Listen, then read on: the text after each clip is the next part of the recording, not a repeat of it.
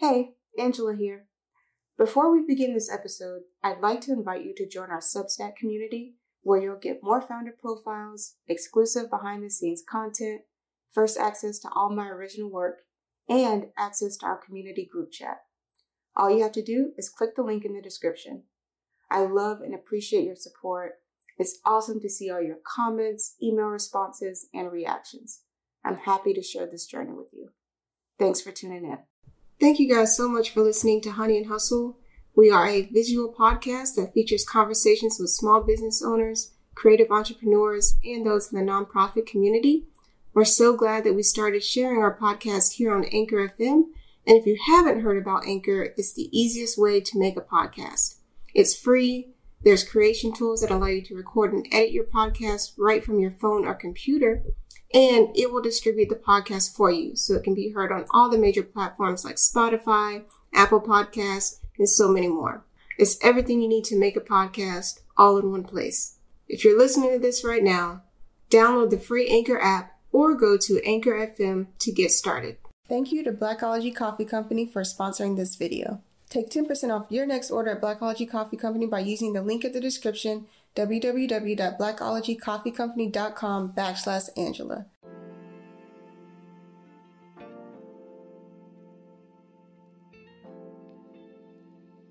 So as the founder of Just Choose Love, you um, started doing this work previous to the nonprofit with another nonprofit that you are working with kind of exclusively and things like that. So can you tell me a little bit about how Just Choose Love came to be? Yeah, Just Choose Love came about when I created the Love Summit Business and Leadership Conference. So I created the Love Summit and Biz- Business and Leadership Conference through a nonprofit organization called Dream Change back in twenty fifteen. At the time, I was the executive director of that nonprofit organization. I created this Business and Leadership Conference because we were trying to get to the root cause of so many of the systemic issues that we face today, uh, and how business plays a role in contributing to those systemic issues. And I found that basically in my going to a lot of business conferences and conferences centered on the idea of creating more sustainable businesses, that they seem to be missing the underlying key to creating long-term sustainability in business. And uh, for me, I saw that as there being a lack of love in the business world. And so I wanted to bring more light to the idea of love to business leaders and also to government leaders, because these are the leaders that are affecting people on a very large scale, right? So I created the Love Summit Business and Leadership Conference, which is a conference that brings together business leaders, uh, government leaders, and civil society to discuss the role and impact of love in our societal systems and how we can use love as a social ethic to drive positive systemic change. And it was at the first Love Summit, which was held at Wieden and Kennedy Advertising Agency in Portland, Oregon, at their headquarters there, that I came up with the slogan, Just Choose Love. And the reason why that came about was because Wieden and Kennedy Advertising Agency is one of the largest privately owned advertising agencies in the world, and they're most well known for coming up with Nike's slogan, Just Do It. And it was being in that environment of Wieden and Kennedy, and also working with Dan Wieden, who is the co-founder of Wieden and Kennedy and the guy that personally came up with the slogan Just Do It for Nike, that that kind of Just Do It was in my head so much during that time. Dan Wieden also spoke at the Love Summit and co-hosted it with us and gave a really powerful talk about his his journey in business and the trajectory of Wieden and Kennedy and how so much of their work is based in this concept of love, and that can be found on uh, the Love Summit YouTube channel. But in any case, uh, basically just hearing that slogan over and over again, just do it, I just, uh, I guess Just Choose Love just popped into my head. And I was like, yeah, just choose love. I like it. It kind of rings a bell. And so yeah, that's that's how the idea for Just Choose Love started. And for a long time, it was just actually my personal Instagram handle that I was using.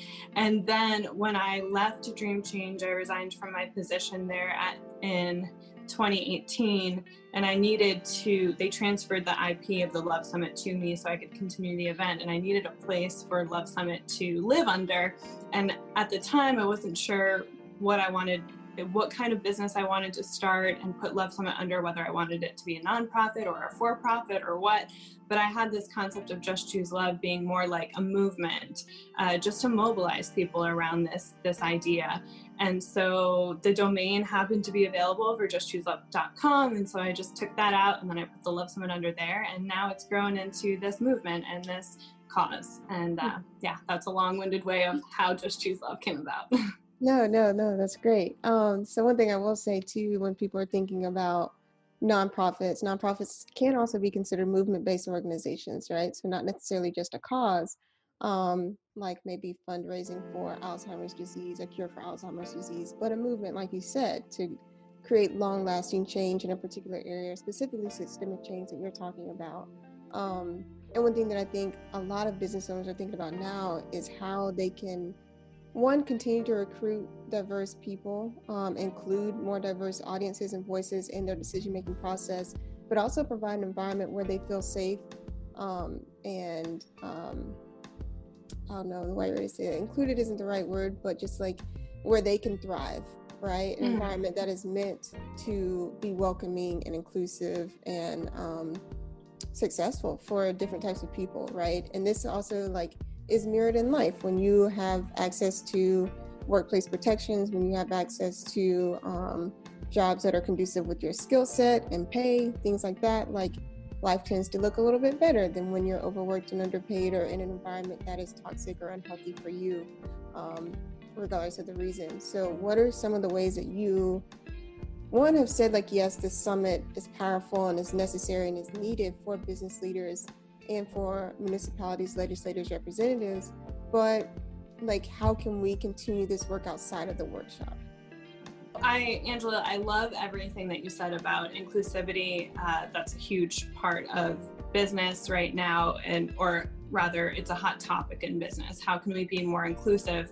And I think something that we need to look at is not only how can we be more inclusive with race and gender, but also how can we include the permission for people to feel their emotions and what they're going through as an individual within the workplace, and how people can be inclusive in the sense of expressing their emotions in the workplace. And right now, I or I actually just finished this book today called Permission to Feel by Doctor Marc Brackett, and he's the uh, head of the Center for Emotional Intelligence at Yale. And in the end of that book, basically he goes through a variety of different reasons and ways that our, our emotions are important, um, social emotional intelligence is important, and how it's so important for children in school from the time that they're they're young and growing up, that they're ta- taught these emotional skills, um, how to understand their emotions, emotional regulate, how to regulate their emotions, emotional regulation, et cetera, et cetera.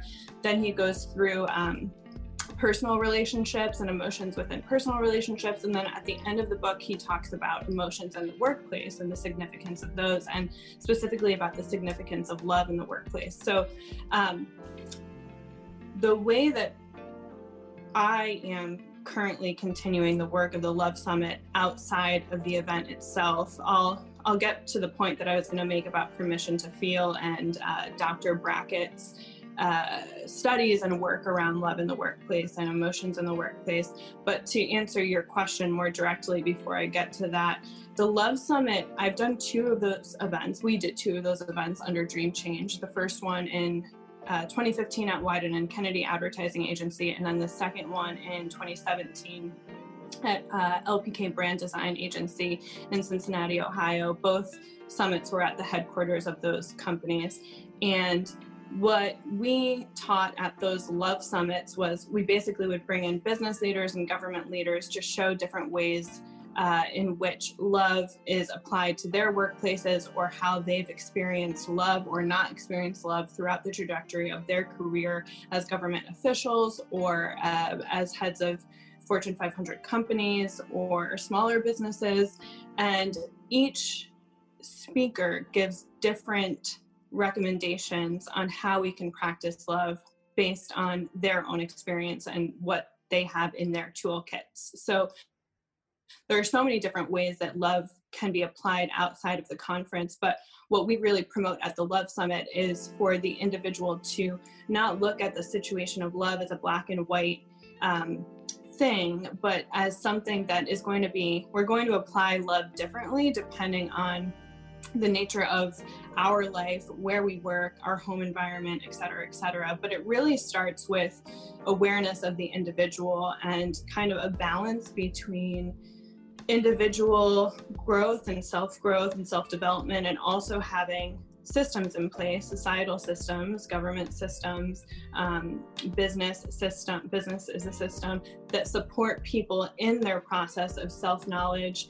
education, self-actualization, self-growth. And right now, I think what we're seeing in society is so much that there are only a certain amount of people that are really privileged enough to pursue their self-actualization, self-knowledge, self-growth. There aren't the systems in place to support everybody to do that. There are huge um, economic factors that play a role in keeping people, um, kind of inhibiting them from pursuing these, these practices. So the reason why this is such a long-winded explanation is, or answer, is because there really isn't one way. Um, there are just, there are many different ways. So we encourage the people that come to the conference to look at their own life, their abilities, where do they hold power, where do they hold the ability to bring more love into, whether it's their workplace or their home with their family members and in their family life, um, or if they're a teacher at school, they can practice, you know, be um, in school and in class, teaching love to their students in different ways. And this doesn't have to be something that's applied to the curriculum per se, although that would be ideal. And that's what Doctor Brackett talks about too in the book, Permission to Feel, about how we should have education systems that have curriculums that are rooted in this concept of emotion and understanding different emotions, including love being one of them, although love is not just an emotion, it's also an action. Um, mm-hmm. But uh, yeah, it's, I also, the last part, well, two last parts um, of this answer, I'll say, I went back to the Love Summit and I outlined the first one and the second one, because as you probably noticed, the last one we did was a few years ago. And since leaving Dream Change and doing that last Love Summit, I've been in a process of making some shifts in my life and my career. I went back to school to get a graduate degree in um, global prosperity and to do research on love as a social ethic. And so I've, the Love Summit's kind of been on hold at this point. And what my intention is with the future Love Summits is that they are much more pragmatic and helping people to have very specific ways, depending on their socio-cultural background and where they work or what their life is like, that they can apply these principles of love to their lives or their workplaces. So there's that. And um, yeah, we just, I mean, to that point of love in the workplace being so impactful and so important, that's what Doctor Brackett says in this book, Permission to Feel, that uh, there are studies done on this. There's a study called, that is entitled, "What What's Love Got to Do with It?" And they did a study about companionate love in the workplace, which is love in the sense of uh, employees and customers feeling a sense of affection and care and belonging and like they matter. And in this study, what it shows is that with employees, when they feel like they are cared for, when they feel affection, like they matter, like they belong, like they have purpose in the company, they are more productive, they are happier, they have less, they take uh, less sick days. The list goes on and on, but we know that this is a very, love is a very powerful force that can be applied to the workplace. So, and I've been victim to this, and I've called myself out about this, and I want to continue to like raise awareness about this. Being a business is not just like showing up, providing a service, saying please and thank you, and then people giving you money. If it was that easy, everybody would do it. You know what I mean? Mm-hmm. Business, nonprofit, for-profit, doesn't matter. Um, and what you're talking about, number one, is what would be a best practice, I would say, for a business is to one, start from the get-go, like start, how can I create an environment, not only for my customers and my clients, but for people that I work with, people that work with, for me, with me, whatever you want to call it, create an environment where they feel welcome, where they feel loved, where they feel valued, where they feel like their talents and their expertise are being applied to their purpose here in this work, right? So like from the jump, creating this environment that is inclusive and welcoming and purposeful. But then on the back end too, you know, you're also realizing that by and large, for the most part, you may be working with a lot of adults who have not had the advantage or the privilege to have emotional intelligence training, who have gone through this type of work internally, who are familiar with their emotions and how to express themselves and their needs and their wants and how they can be made to feel comfortable. So like having an ask from an employee or a worker standpoint is also very important too. You're giving people, one, painting the picture of what love can look like from a business owner or business leader perspective, but also from the worker standpoint, like what is it that I need that to make me feel welcome and to feel as though I have agency in this position and can do my best work in an, in an environment where I can succeed and grow and contribute meaningfully. Um, and so like what I, and I know this is probably a long way to answer too, and I'm totally fine with that. I think it's necessary. I think it's necessary that we have this conversation, but like, what do you think are some ways that we can continue to provide agency for people regardless of their socioeconomic status, regardless of their cultural background, um, geographic location? What are some ways that we can continue to um, help business owners that are just starting out or business owners that are growing and scaling to think really meaningfully and passionately about how they can create an environment of love within their workplace? Mm-hmm. Yeah, I think that's a really good question. That is the key question. And for me personally, what I feel is really impactful is people like us who do come from more privileged backgrounds. And I'll just say, like, I don't come from super high privileged background, but I'm still privileged in the sense that I have my iPhone out right now. I'm sitting here on, you know, this Zoom call with you. I have the flexibility in my schedule to not have right now um, a nine to five job where I'm working constantly, constantly, and don't even have time to think about uh, making the world a better place and making business better. Um, I don't worry about Well, sometimes I worry about having my basic needs met, but not in a way like a serious way, like a lot of other people do. And so I think it's up to us, people like me, who I'm not even enormously privileged, but I'm privileged enough to be able to reach out to and notice the people who come from less privilege than me and really include them. Going back to this idea of inclusiveness, it's not just the job of employers and C E Os or people in the C-suite of major companies to include these people. It's also up to us, and perhaps more than anything, up to us and our responsibility to take responsibility for our fellow woman and man and to have their back and watch out for them and to make sure they're taken care of and to stand up for their rights and their ability to also self-actualize and pursue their their happiness and their personal growth. So what are some things that we can do or I can do as an individual? What I could do today is, if there's a corporation out there, or could even be a medium-sized or small business that I see is not providing uh, personal growth and personal development for their employees, or there's a lot of inequality in the workplace, or they're producing products that I think are damaging the environment, it's I can call that company, I can send them an email, I can say, what you're doing is not okay, you need to make these changes.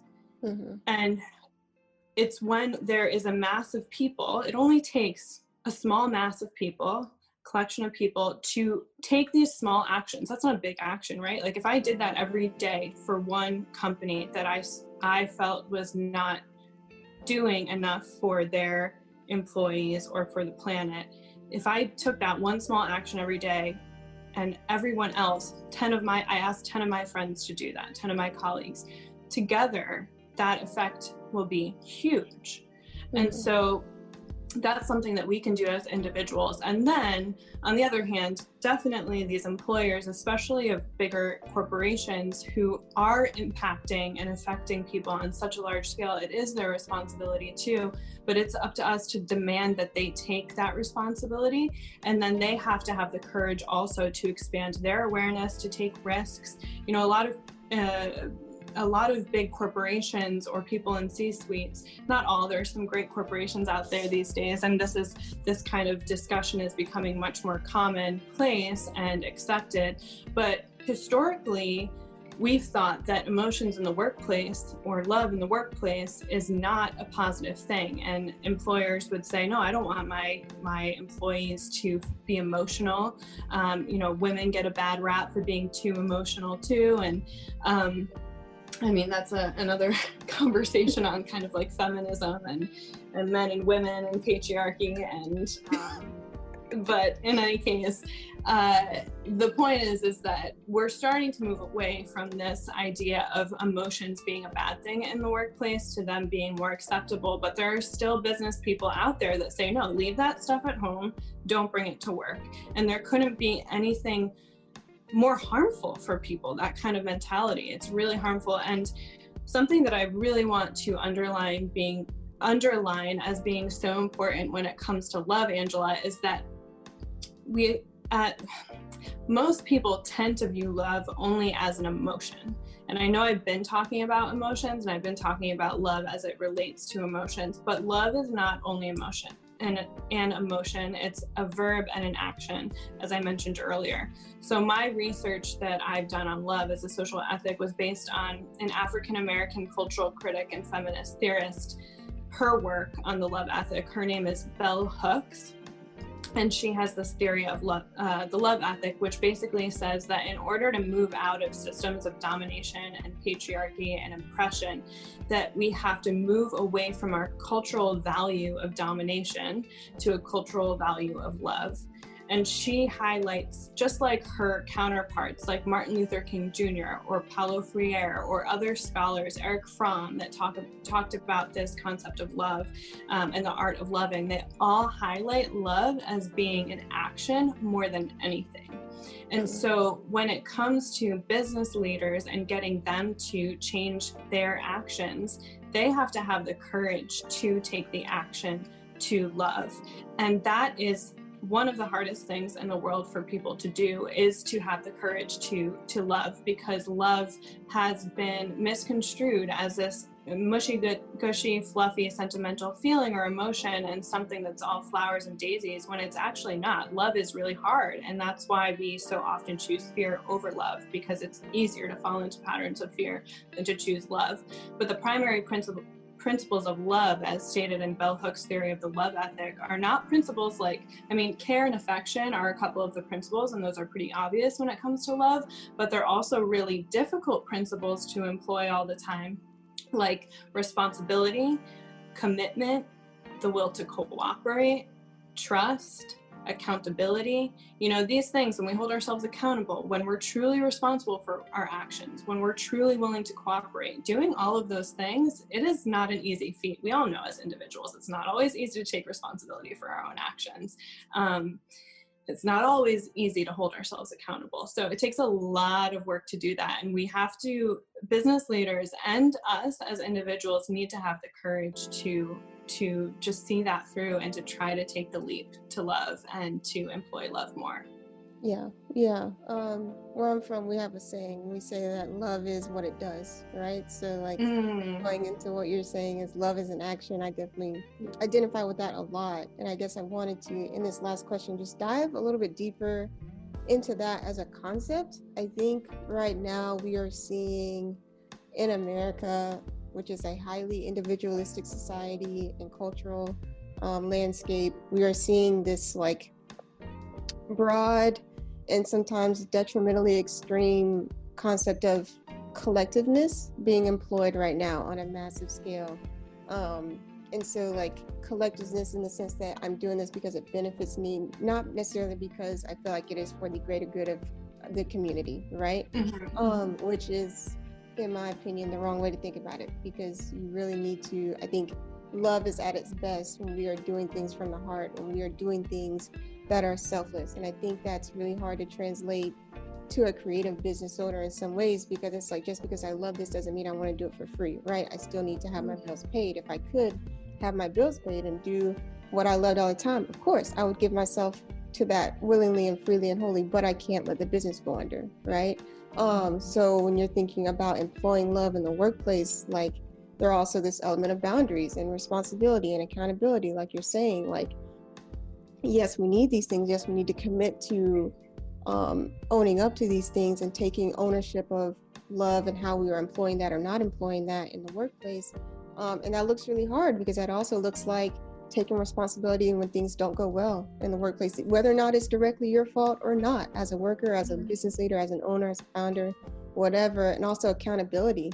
Like, what does that look like? I think now people are realizing too, accountability looks sometimes looks like complicitness, sometimes look like um, not really um, taking ownership of your role in something that maybe you allow to happen um, by your inaction or action um, along the way. And so like, that's a really, I think, coming to the forefront now in a lot of conversations. It's like, well, you know, as a business owner, I'm not dumping oil into the river, but I'm also not saying that other companies shouldn't. You know what I'm saying? I'm also mm-hmm. not holding this standard um, of business to like this level at a public in a public realm, right? So like, I guess my questions to you is like, what are some of the things that you have seen at the Love Summit and just in general through your research um, about one combating, I guess, like as you referenced, moving from um, our value value of domination to um, increasing our value of love. Um, how have you seen that um, really take place, like um, in terms of maybe and like in a way that we can apply that to business owners right now? Mm-hmm. Well, there are a lot of companies out there that are beginning to take risks to employ love more. I think a lot of companies are afraid to do this because they think it's going to impact their bottom line in a negative way. But what we need to remember or move away from rather is that, you know, there's this concept or this idea that we've so historically kind of been, has been ingrained in us that if we give away a piece of our pie to someone else, there's going to be left less for us. But the reality is, is that yes, you're giving away a piece of your pie, but you're feeding and nourishing another person. And that is in turn good for everybody. Helping someone else helps you. And with business, we're going to see, you know, we're we're playing around with different business models now. There's um, something called benefit corporations and B corporations, which I'm sure you've heard of, and uh, you can look those up. And then um, Firms of Endearment is the book that I recommend that talks about a lot of different companies out there that are either B corporations or employing different kinds of practices related to love that have actually benefit, benefited their companies long term. Um, I think that Whole Foods may be one of those. I don't know what the status is with them now, now that they are uh, owned by Amazon.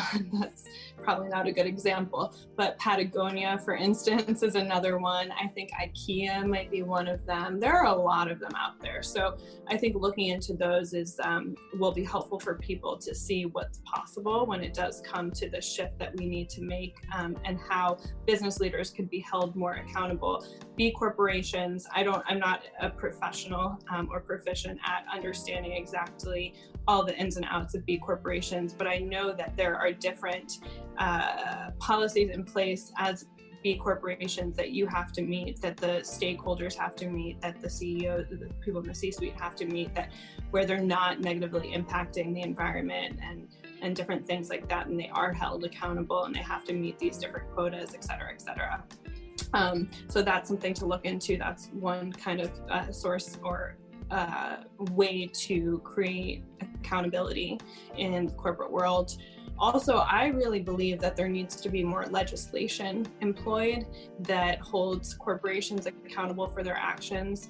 Um, and there are different laws and things in place that are coming into play there. Um, and then we can look at things like the Green New Deal that are also coming into play that are interesting. You know, we're in this, we're in a, we're living in revolutionary times and a time of transition, and things are changing, and we're experimenting with different business, business models and what makes sense and different legislation. And there's push and pull because people don't want to let go of the past and they're afraid to move forward. But it's really that principle of trust that bell hooks talks about in her theory of the love ethic. We have to have the courage to trust that and realize that the old way has not been working.